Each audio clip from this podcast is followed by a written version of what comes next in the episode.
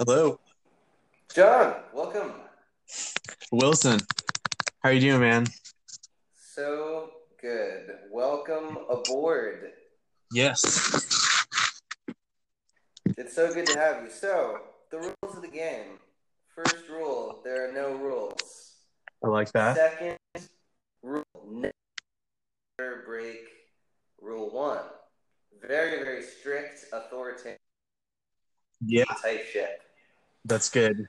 Yeah, yeah, we're in the personal journals and diaries section of the podcast world. And so, no holds barred. I'm really just collecting personal testimonies of people from around the world because I feel like you almost can't learn anything from someone saying this is the truth because immediately you're like, okay, well, what is that person's truth? Like, what's their point of view? So if I say, to heck with truth, no truth allowed, only point of view, then people have to go and find at least one other point of view on whatever topic is being discussed. And then they have their own thing. They're triangulating their own kind of truth. So that's the first kind of thing is it doesn't matter what we talk about. It's just about you being yourself. And then the second thing is I'm thinking about who we're making this for, and I think I'm realizing that it is the type of program that I want my like child students to be able to listen to with their parents. You know what I'm saying? Like parental parental guidance suggested. Like we're in the PG-13 kind of like this is, you know, uh tween tween and young teenagers Sure. in the presence of their parents, uh, maybe learning some new things about the world just in terms of the fact that there's different kinds of adults out there that think different kinds of things and have, uh, you know, conflicting points of view that can coexist. Yeah. Because we all need some of that. That's not just for kids. Right now, the world is going crazy. It's on fire. We need some some understanding. We need some coexistence up in her.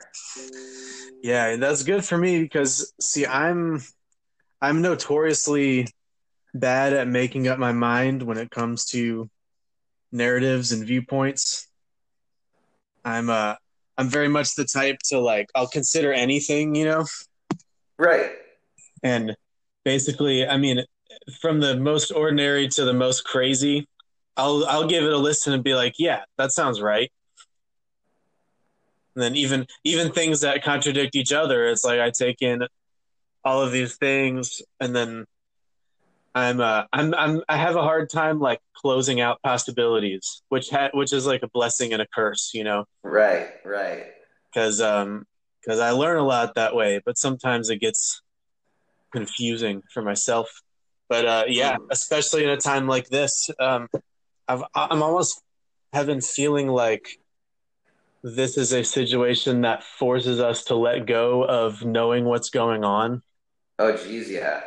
because you just can't. And and it's like, I mean, I've been driving myself crazy just trying to understand what is even happening and what to expect. And uh, and and you can't. And it's kind of like, it's like, uh, you know, those Chinese finger traps.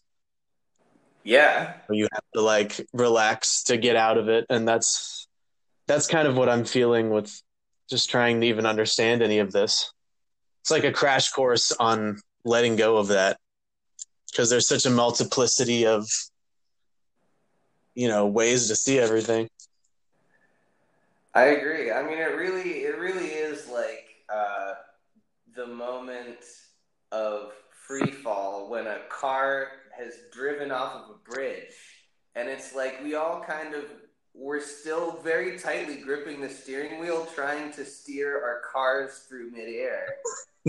yeah Up until it feels to me, up until about like sometime late in the day, like two days ago, at least in terms of people that I've been talking to.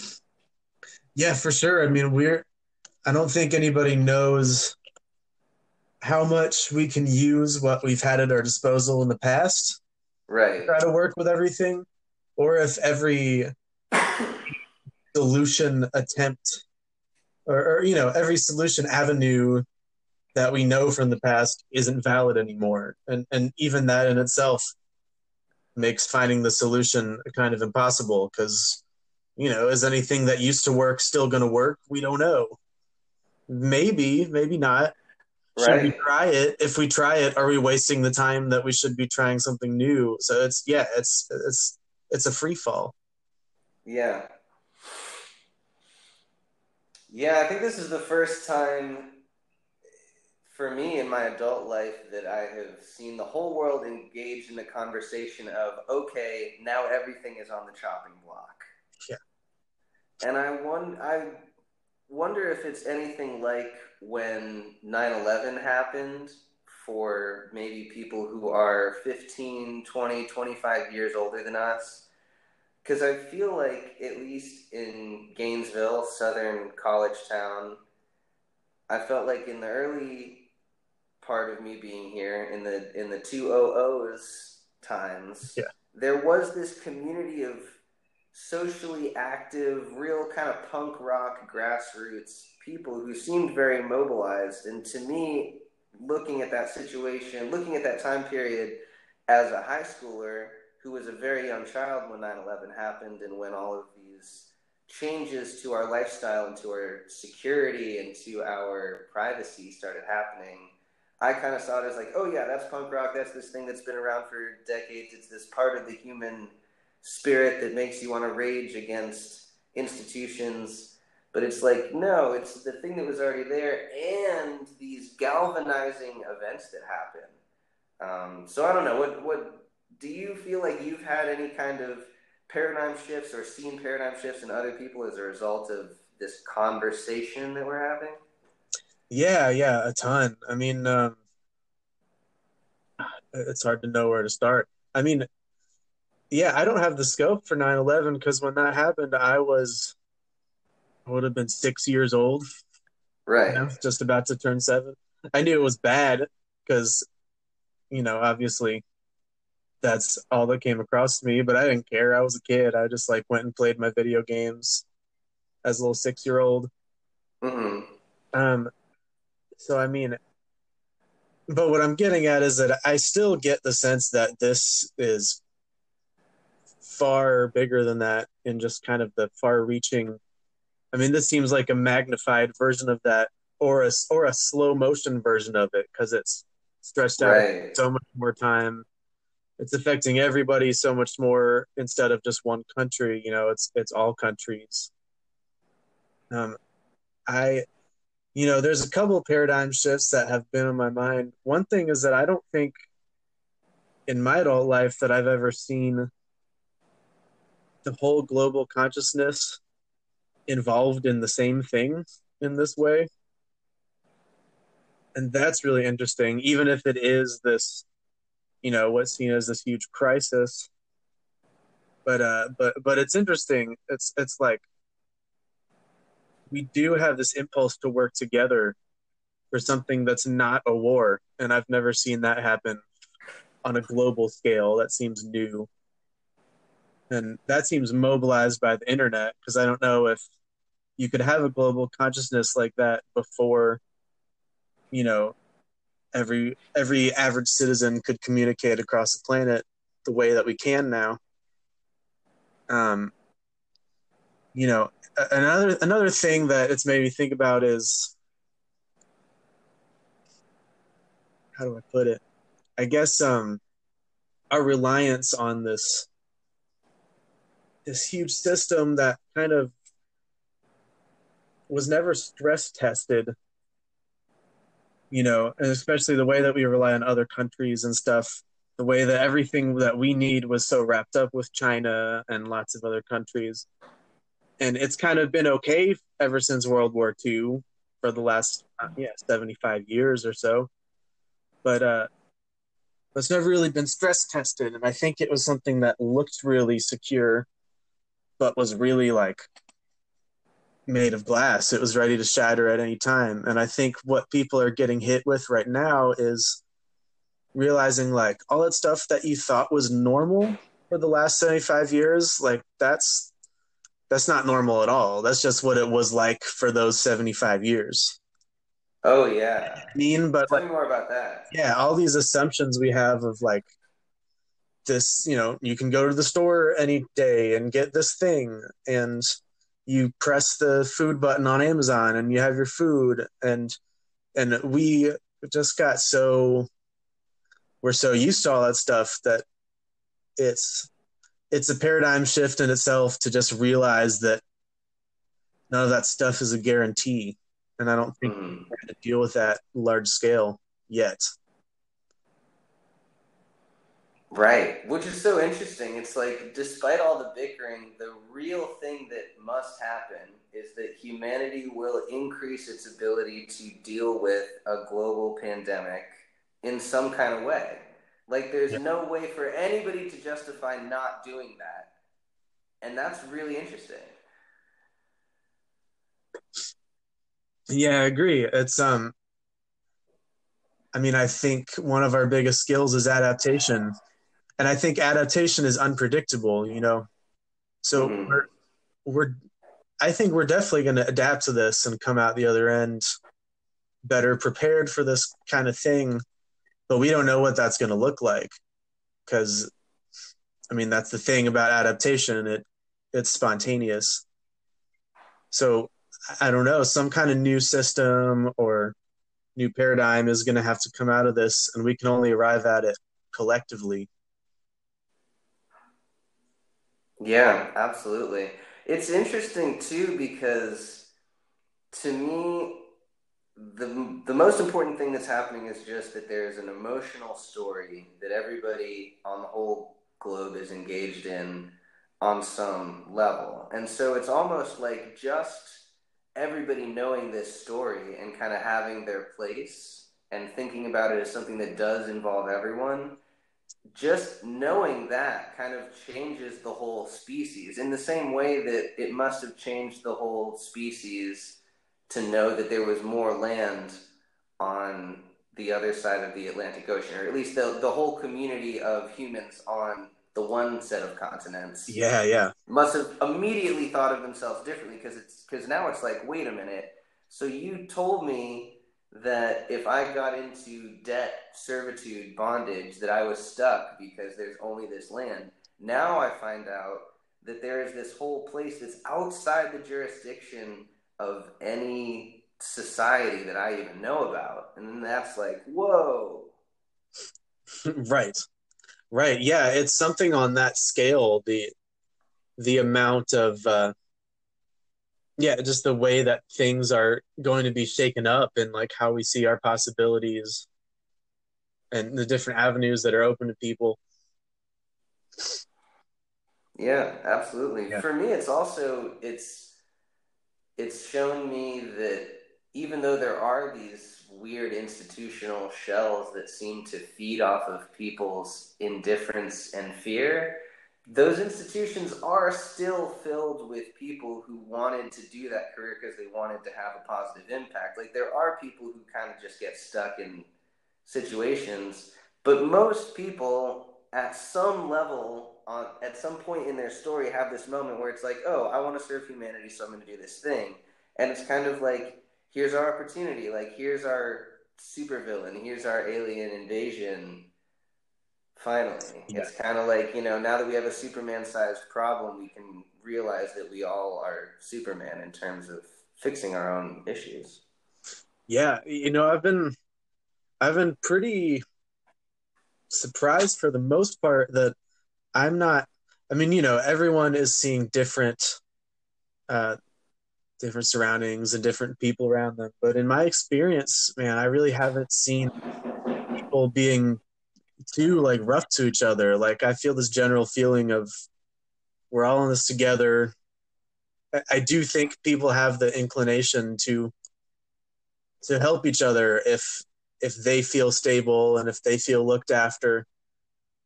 Then the next thing we want to do is is to sort of cooperate to work with us together because i mean that is the only way.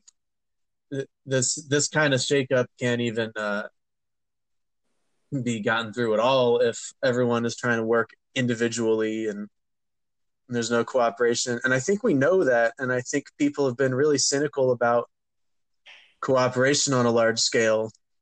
But, but but I think it's possible, and I think something like this is our chance to start seeing more in other people, and and you know come up with yeah collective solution, a way that everyone's working together on a scale that wouldn't have been possible in the past. Yeah, absolutely. I mean, it's dangerous in a good way. Like, it's dangerous in terms of life as we know it changing forever because it kind of is, at least for me, from growing up, I was like, oh, okay, it's the 90s. It's the explosion of the internet, and everybody has access to everybody else in this chat rooms and this thing. So, what that means is that by the time I am old, there will be this different kind of society where all of humanity is looking after one another.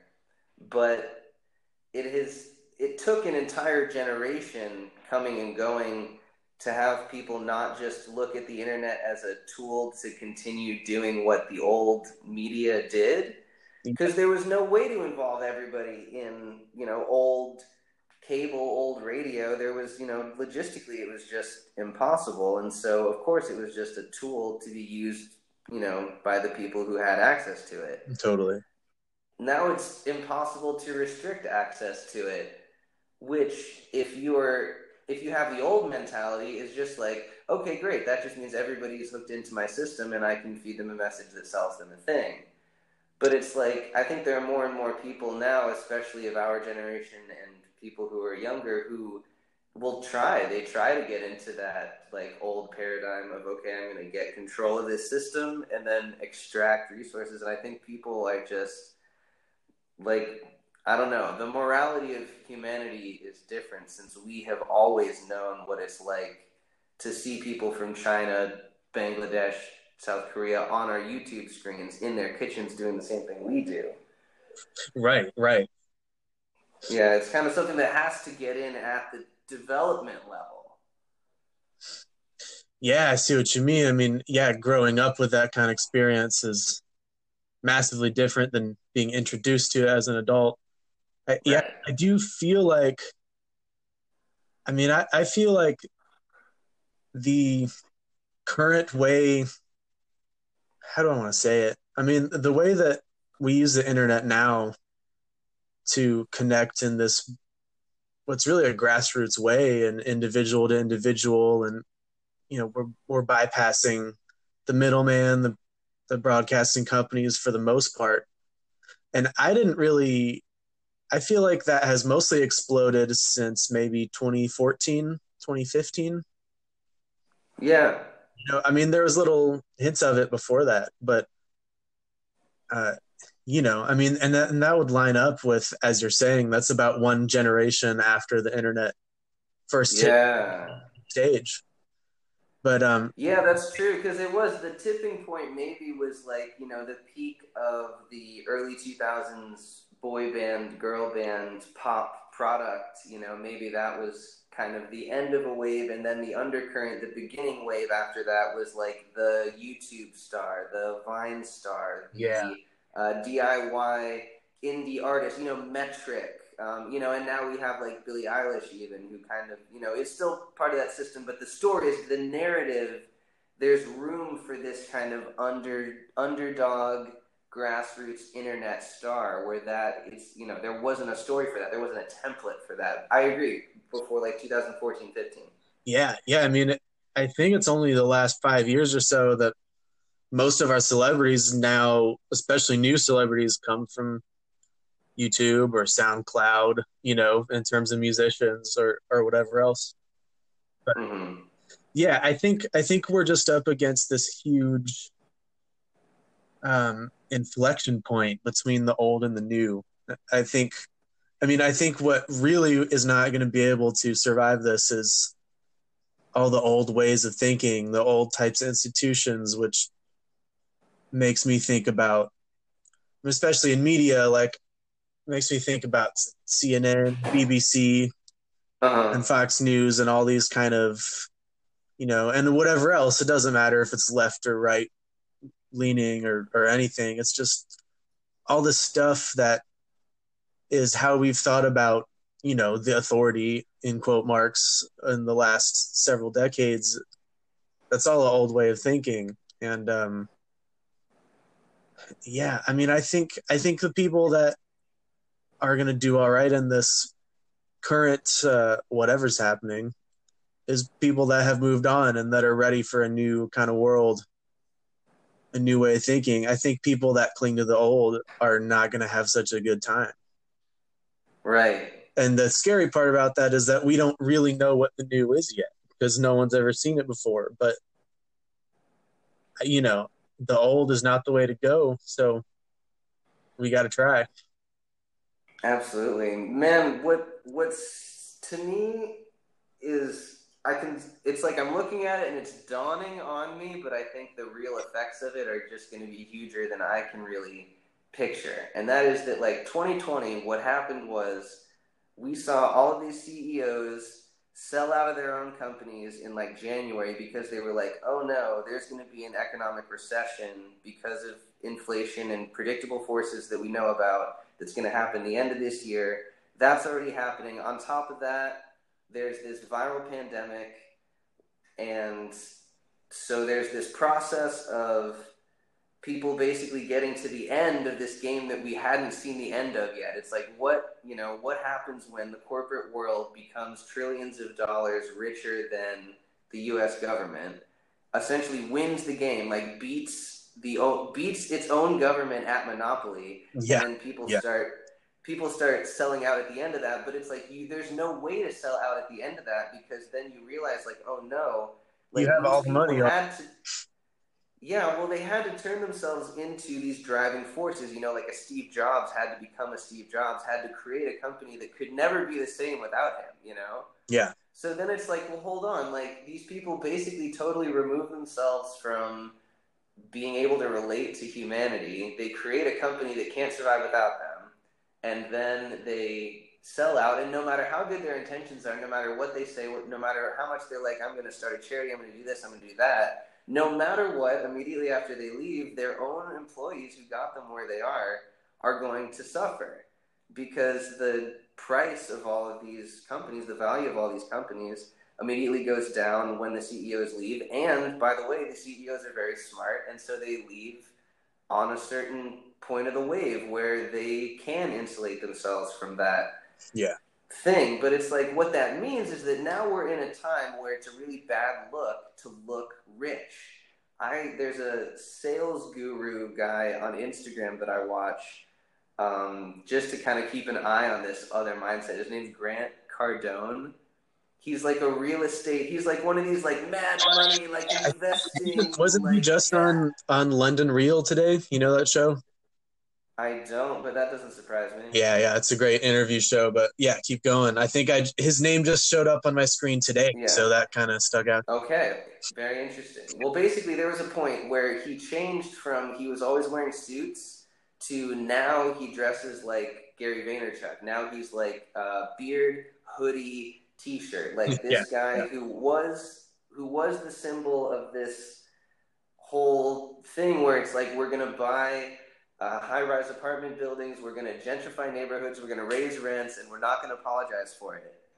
Even that guy is now wearing a sweatshirt because he understands that it's becoming physically dangerous to look like a quote unquote rich person because what you look like is somebody who is trying to go back to an old time where it was easier to take advantage of poor people yeah. than it is now, where popular opinion has to change because it's harder to hide the suffering that's caused by some of these large institutions.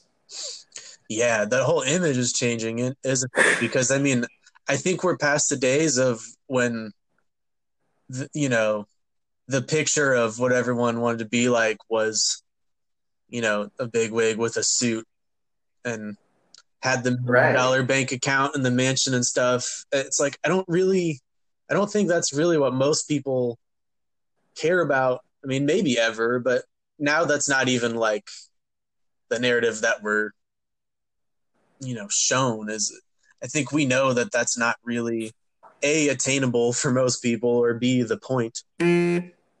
Right.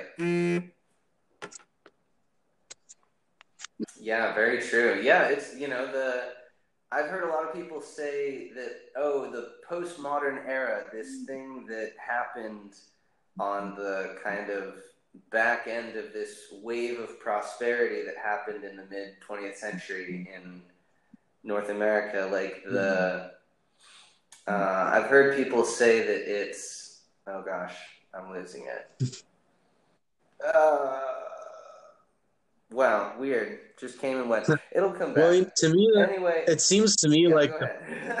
I kind of feel like the postmodern movement kind of comes from like once you have everything, then it's kind of like okay, what now? You know yeah, what I mean? yeah, yeah, yeah, like yeah, a- That's yeah. We're getting to yeah. We're getting to yeah. There's no master narrative anymore because we've gotten to the end of it. Yeah, which is what it. Yeah, and it's like- for, it's for like a- getting me the last little. Thank you. Hmm, totally. Yeah. I mean, it's like a stagnation, basically. Is I mean, I think that Right, philosophy came right. out of like, well, sh- shit. Everyone in this country is already like, we have everything. We have. We're in charge of everything. You know that we got the big companies. We're all rich, and it's kind of like we've been operating on this whole game, which was that we had to keep going until we got here.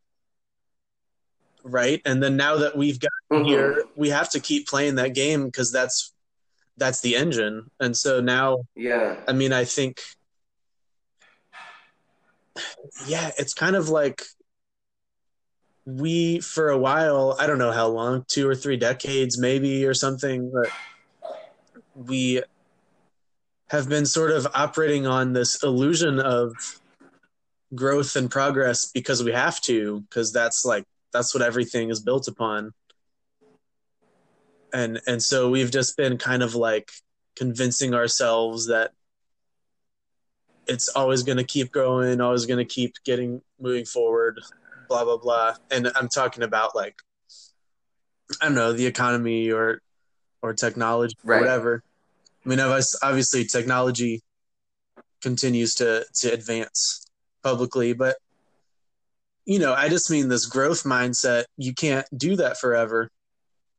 And uh, I think we got into a pattern of making up growth because that's how we operated. And yeah, I mean, another effect of this current situation is that we're going to see that that's not going to last forever.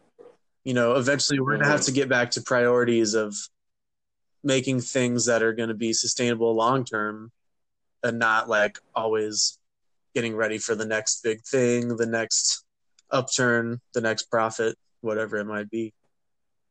Absolutely. I have never been more excited about planting plants. Yes, dude, I just I just started gardening for the first time in my life, Oh like yeah. uh, like three weeks ago.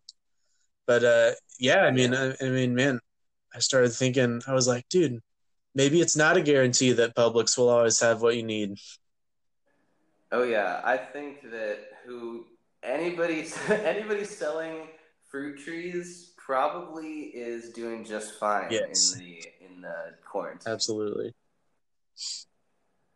Yeah, and well, you know, that really reminds me of something I was thinking about earlier, which is that I think one result of all this has to be that people go back to smaller and more local, um, not just agriculture, but um, you know, production in general. I think we're realizing that we can't build this house of cards on getting our resources from China, from stuff that was, you know, harvested here and then shipped over there to get processed cheap and then shipped back over here.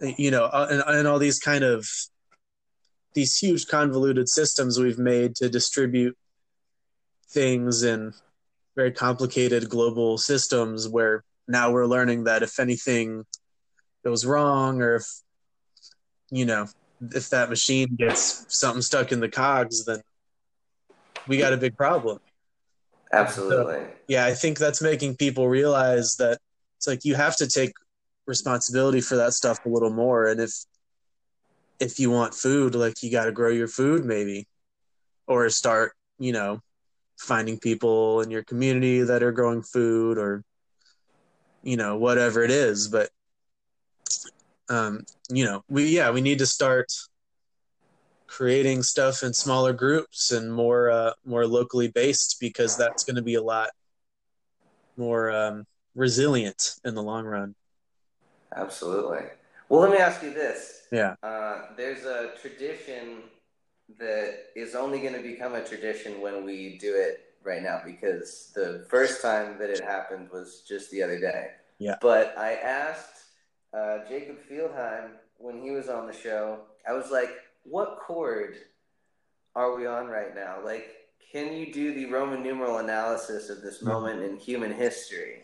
And, you know, the beginning of the song or the end of the, you know, you can decide where you're going to slide the start point and end point in terms of like, oh, you know, the beginning is the new century or it's the millennium or it's what have you. But answer that question whatever way you see fit. And I've got an instrument here in front of me. I don't know if you do, but I can, you know, this can get really detailed. Hmm.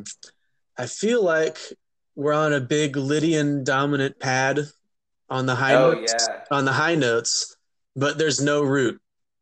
Whoa. No, we're not, and, and and it's not just a triad. We don't know what the inversion is. You can't quite tell what key you're in. Right. There's Right, a there's a mysterious moment. kind of bright sound, but there's no root. There's no basis. We're not quite sure. Yeah. Yeah, some Maybe even more. There we go. Because that's a little like it's it is it is bright, but it's not. I agree that it's not so much. It doesn't want to be so augmented sounding. It's like still kind of yeah. It's Right. like it's like Ah. E F sharp B flat D. it's a little closer to that. Yeah, because that makes it because it is. It's twink. It's twinkly. It kind of feels like there's this unpredictably growing resonance within it. Yeah. Yeah. And it's pulling you to something, but you can't hear where it's going to resolve. Right. Yeah, so that's what chord we're on. Definitely. Yeah, that's very interesting. And that's that's a common I think that uh Jacob said he put it in a really interesting way because he kind of made me see it like a, a wave that is that is breaking and folding in on itself. And so he was like, it is a C chord, like at the end of a Beethoven piece, where it's like we've already gone with the like pre like we've gone pre we're going to hit the one Hang on, you're you're breaking Oh, up for a sec. Come back. Someone I, I had a call come in. Yeah. Um, but he was saying that what he hears the moment as is they're seeing the bass, but we're still on like some kind Yeah. of a G up here. You know, because but, but expecting some kind of like resolution, you know. But we're at the we're at the moment where it's like, yeah, like the bottom of the wave has broken and crested already, and we're like we're we're here, but then there's stuff still settling. Like it felt like there was dust settling the way he.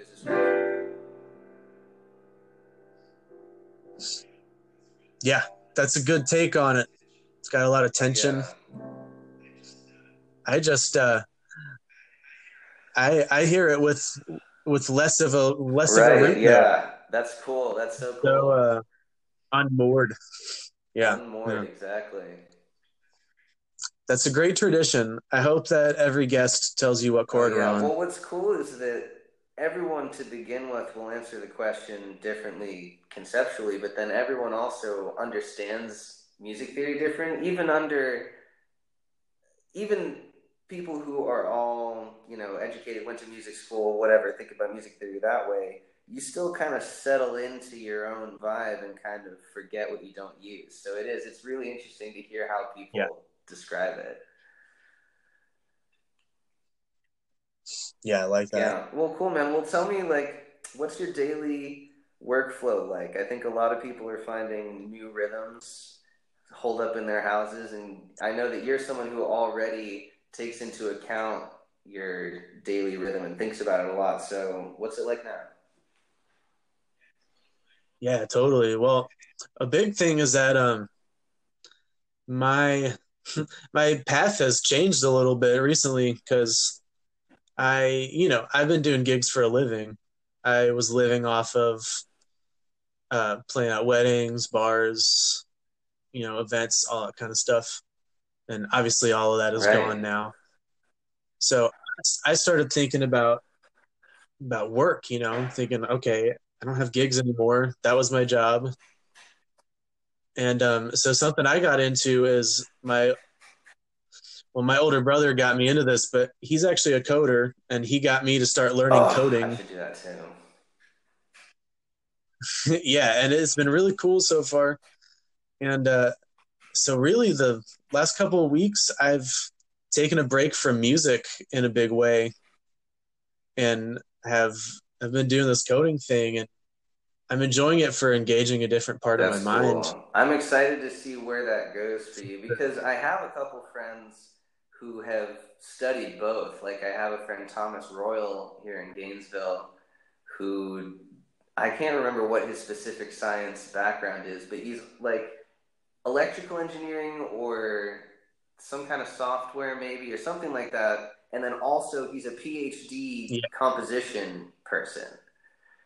And so he yeah, so wow, he's like cool. making computer programs where you play you play certain notes into the computer and then it like feeds data into this like light apparatus that he made that like spins and makes different colors and then it's like processing the sound. It's like really really heady and cool stuff and it's like when you get interdisciplinary like that you start you get into completely innovative territory very fast because it's stuff that just you know no one else has the tools to do stuff like that. Yeah uh, yeah that's very cool you know i was just thinking today about um about procedural music which is which is similar to that. I just had the idea today. I was I was like, I wonder what different ways you could, you know, write a web page or an app that would create music,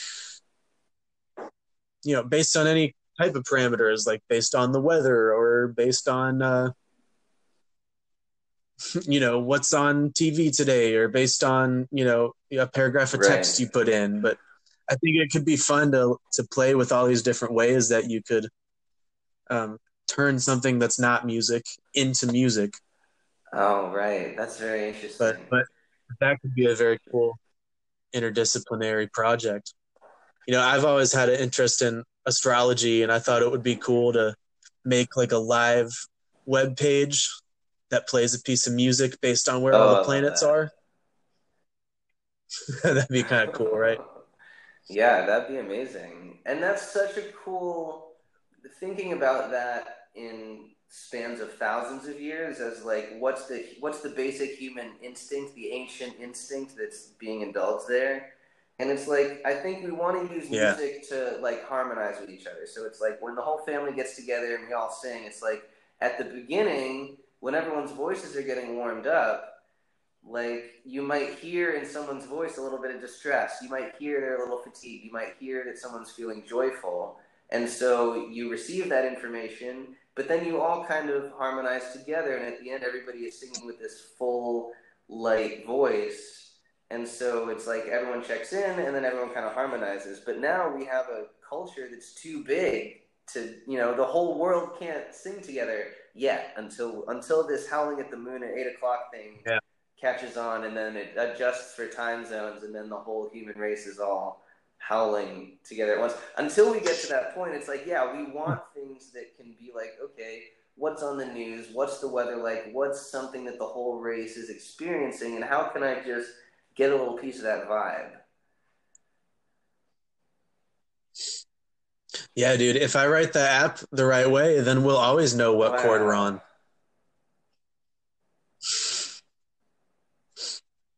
the uh, the tradition will have an answer. That's so cool, yeah.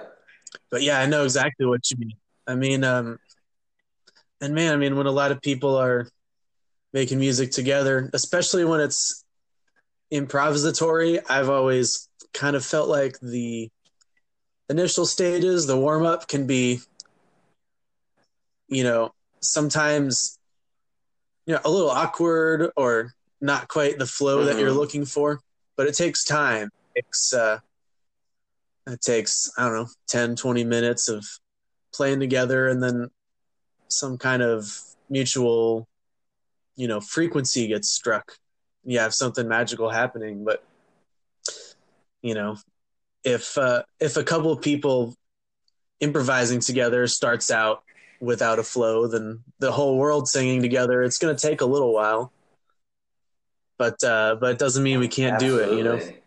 Yeah i want to talk about that flow that moment when the when the warm up is done and two people are improvising or two or more people are improvising together. And yeah it's kind of amorphous where that moment happens but i agree it's like a mutual flow state that is reached. And I don't know. Talk about that. yeah, I mean, uh, I mean, it's tough. It's elusive, and uh, it's sometimes you don't get it. I mean, I've I've spent whole hours playing with someone where it never right. quite felt right. Um, and you know, it's and, and sometimes it just falls right in right away. It depends on who you're working with, but you know what the circumstances are, how everyone's mm-hmm. feeling. Yeah, I uh, go ahead. But um, yeah, it's it's it's elusive though. But when it happens, it it almost it happens when no one is trying too hard. It unfolds with some kind of letting go, some kind of you know surrender instead of anyone trying to take control of it. It happens by itself. Right, absolutely. Yeah, and it's I don't know, it's almost like it's easiest to talk about anything in these times in terms of music because since it's rooted in a physical experience, the physical experience of hearing and feeling dissonance and resolution in the air around you, it's kind of like it's harder for that experience to get poisoned. And so I, I was reading or I was listening to the audio book um, Andrew Yang's book, The War on Normal People, and he talks about uh, mean bosses, and he says that the the money system, the financial system of a culture, basically determines how easy it is for somebody to be essentially a bad leader. You know, if it if there is yeah, if it's only yeah. connections and ex- and quote unquote experience that get that make people legitimate, then it's easier for those people to mistreat people, to disobey these fundamental kind of unspoken laws of just politeness with people. And in music, it's like it's hard because it's either you're playing too loud or you're not. And I mean, even someone who doesn't know music can listen to something and be like, "Oh, well, I can only hear this." It's like it's so close to these very deep truths. And so I wonder if that's maybe something that artists have to do right now is like it used to be that people who worked in insurance offices, like the person who started the firm, really cared about insurance, really wanted people to be able to have their little nuclear family and their American dream. And he's like, this is how I can do it. I can give people insurance so that they don't have to interrupt their lives and there's passion and then it's like oh that's a strong leader and you want to be like that leader and you want to stay with the company and be loyal because there's a community there. And i feel like now that's it's i mean that's foreign. To think about that is just completely you know there's no the bosses aren't incentivized in the same way to treat people well and then employees aren't incentivized in the same way to be loyal. So it's like, you know, they know they're only going to know each other for a short time, so the relationship deteriorates. Which, if you have some other route in your life, like playing music or like some people's spiritual practice or their meditation practice is this, where you go and you get back in touch with your nature, then you're cool. But I think that we might be in a situation where huge swaths of the population, something like a quarantine like this happens and they just have nothing to hold on to because they're like, well, the the, the right. strongest institution in my life is the job that I have, and they maybe aren't supporting me so well right now, or maybe I don't have a good relationship with them because the boss isn't kind to people.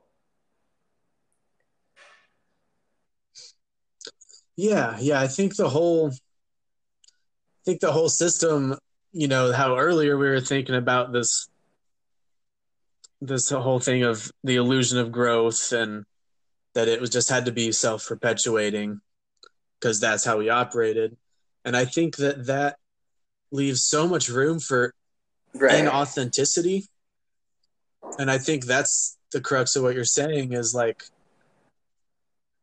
for the last couple of decades we've built a system where if you're like part of part of that world if you're working in offices or finance or whatever. Well you can't really be authentic. You have to be a part of that world and and you know music and, and the arts when it's done well is a place where mm-hmm. where you have to be. You can't hide. And i think it's really important for us to have areas where you can't mm-hmm. hide you know? Avenue where what you see is what you get I, and actually that reminds me of the difference between the old and new media you know that's the difference between CNN, Fox News, and BBC versus you know podcasts and and watching your favorite mm-hmm. thinkers on YouTube and stuff is that you can't hide. It's it's authentic. It's it's just one to one.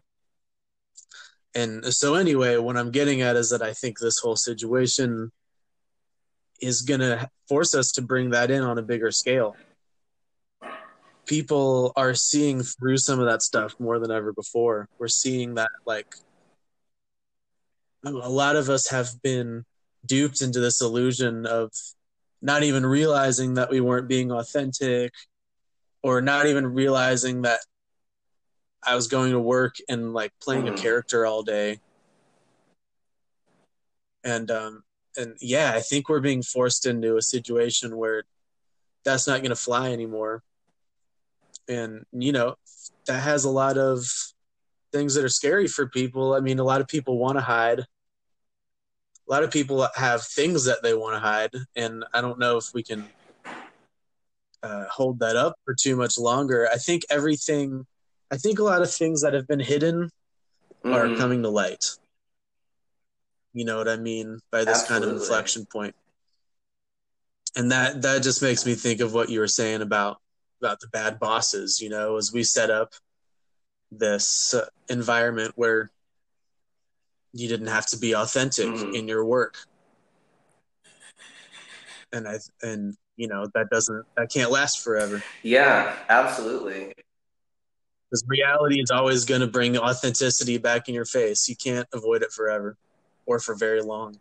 Yeah, and I think the most forward-thinking mentalities right now are thinking about a globalizing society is becoming more like a beehive, is becoming more and more interdependent. And so, even understanding one's own prosperity and survival is like you have to think more and more system based.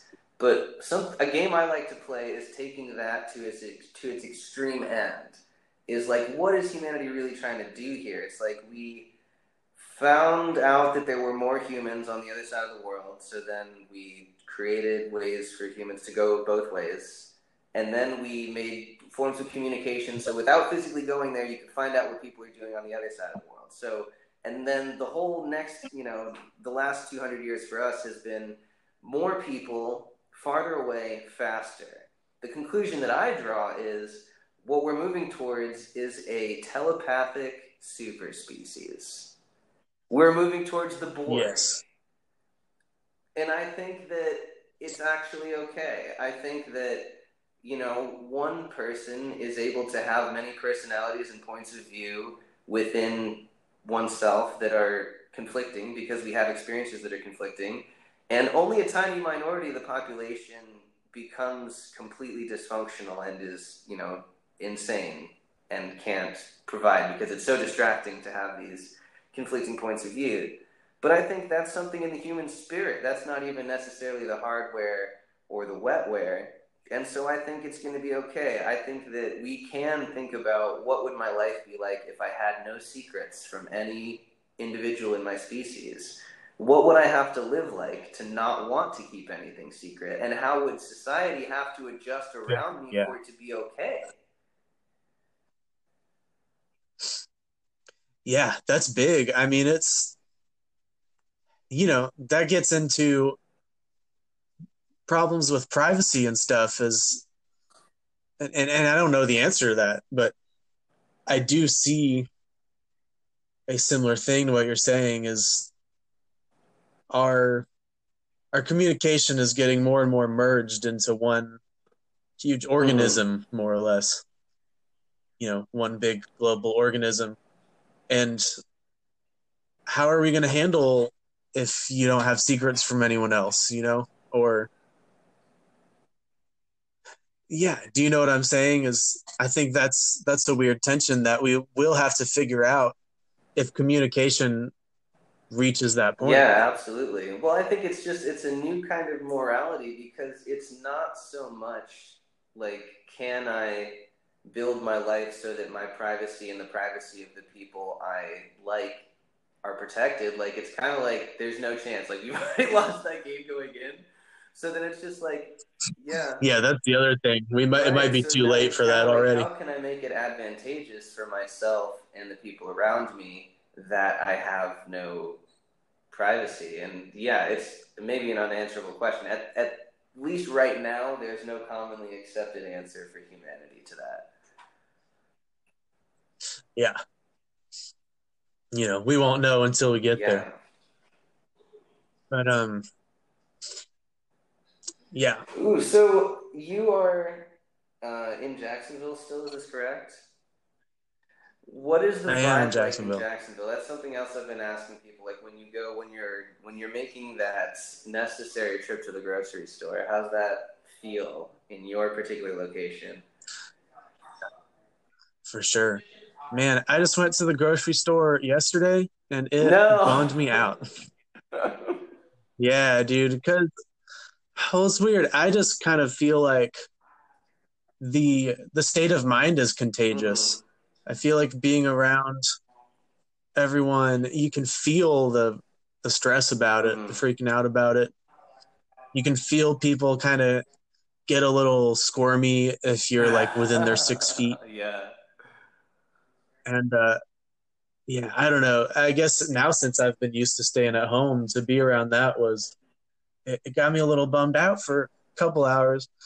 But um, but you know, for the most part, Jacksonville is doing okay. It's not um, it's definitely not dense enough of there's not enough population density to make it you know on the level of a real city if like if it was in chicago or new york where you know i'm sure that the rates of transmission right. are a lot higher because people are living closer and taking the subways and stuff.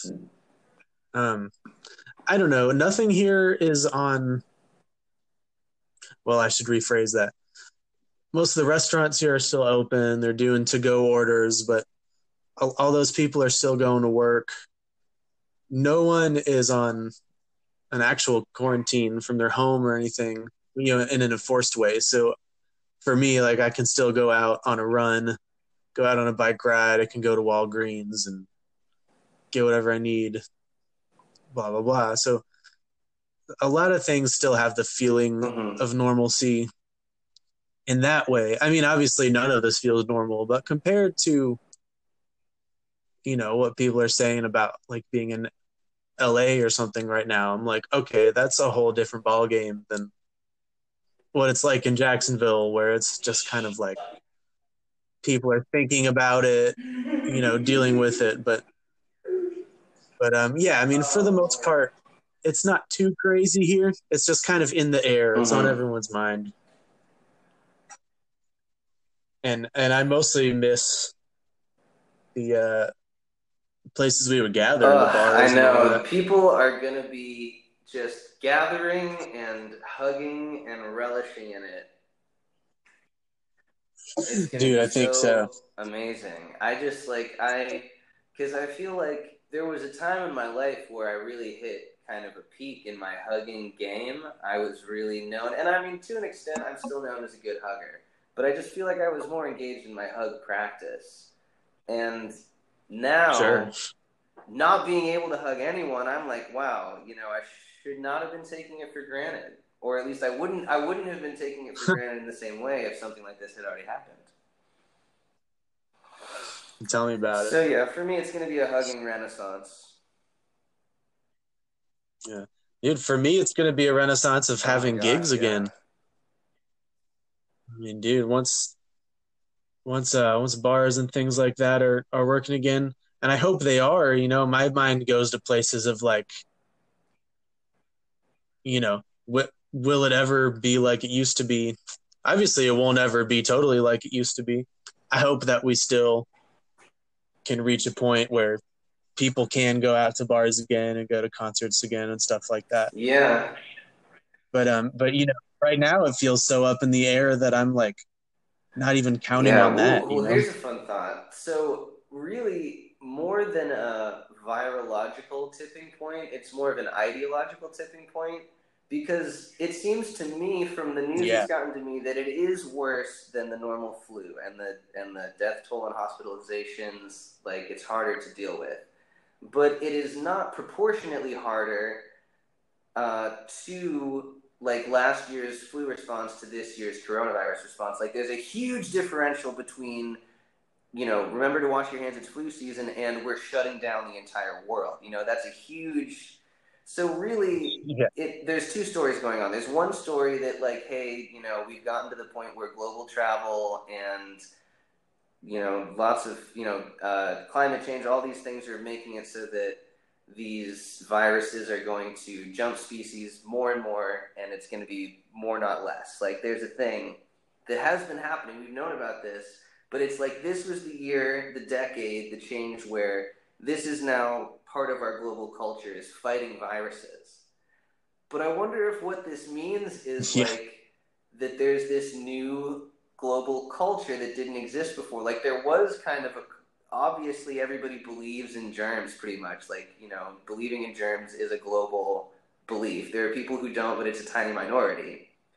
But it's like it it wasn't relevant really that it was important quote unquote to wash your hands that it was important to wear masks if you're in certain situations and doing certain things.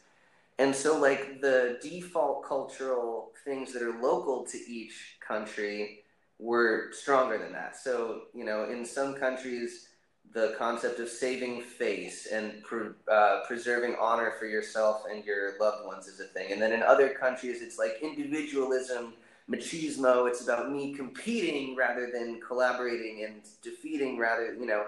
There are these different kinds of modes of existence yeah. that are all fine and do coexist because all the nations aren't destroying each other on the world. Um, but those were the most important things. It's like my national identity first and then thinking about you know uh, viruses affecting people of other countries later. But now it's like the number one like global trend like the biggest fashion trend right now in 2020 is face masks.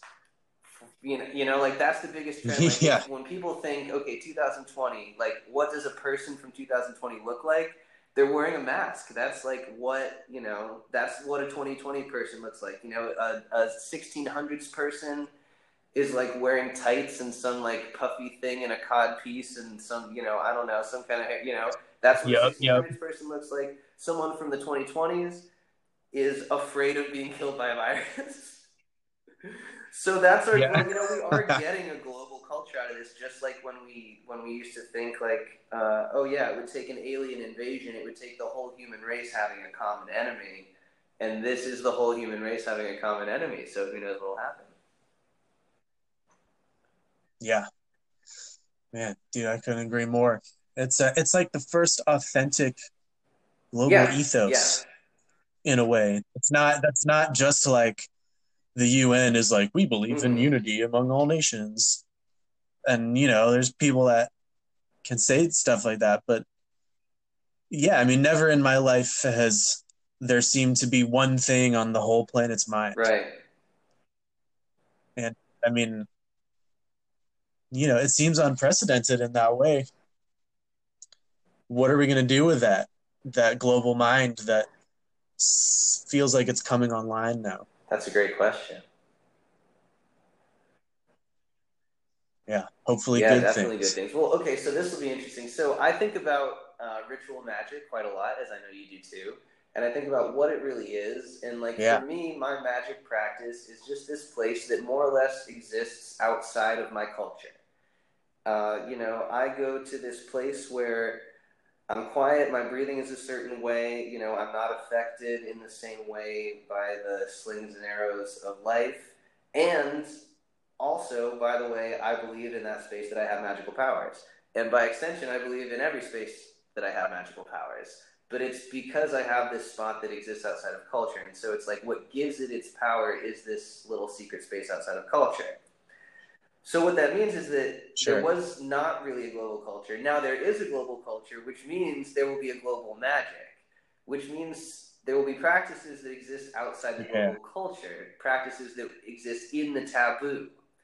And so there's going to be the new mainstream and counterculture is the mainstream, you're wearing masks, nobody hugs, you sanitize everything, you sanitize your hands, you don't do large gatherings, large gatherings are blasphemy. But then there's Yeah, going to be yeah. this magical counterculture of people who are meeting in secret, of people who really, you know, don't believe in germ theory, people who think that viruses are actually materials produced by the cell when they're being attacked by poison. These like really, really revolutionary ideas that before 2020 were just weird, fringy things to think. But after, What are those called? Ex- exosomes? uh, yeah, something like that. I don't know. I don't know Something like it, that. but I think that I and a lot of people will know way more about it as these two cultures grow. Yes. Yes.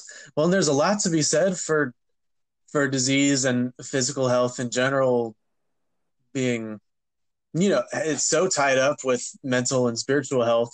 That's not really a surprise to anybody, but we know that when your mind and your spirit are in better shape, your immune Mhm. system's in better shape and uh and so forth. That's that's not my area of expertise, but um you know, if even if your state of mind just has an effect on your immune system and your your body's health, which we know it does, then we know that part of not being susceptible to diseases Oh, has to do with how you think. Now we're cooking. Yeah, and and I think I think a lot of people know that already, but I think more and more people are going right. to start yeah, knowing that. I mean, the, the biggest the biggest point being that the worst thing for your immune system is to be in a state of fear. And so everyone that's out there running around freaking out, well, they're going to be a lot more susceptible to disease because you have your body running on alert mode all the time. Yeah, man, immunology becoming the pop culture of the world.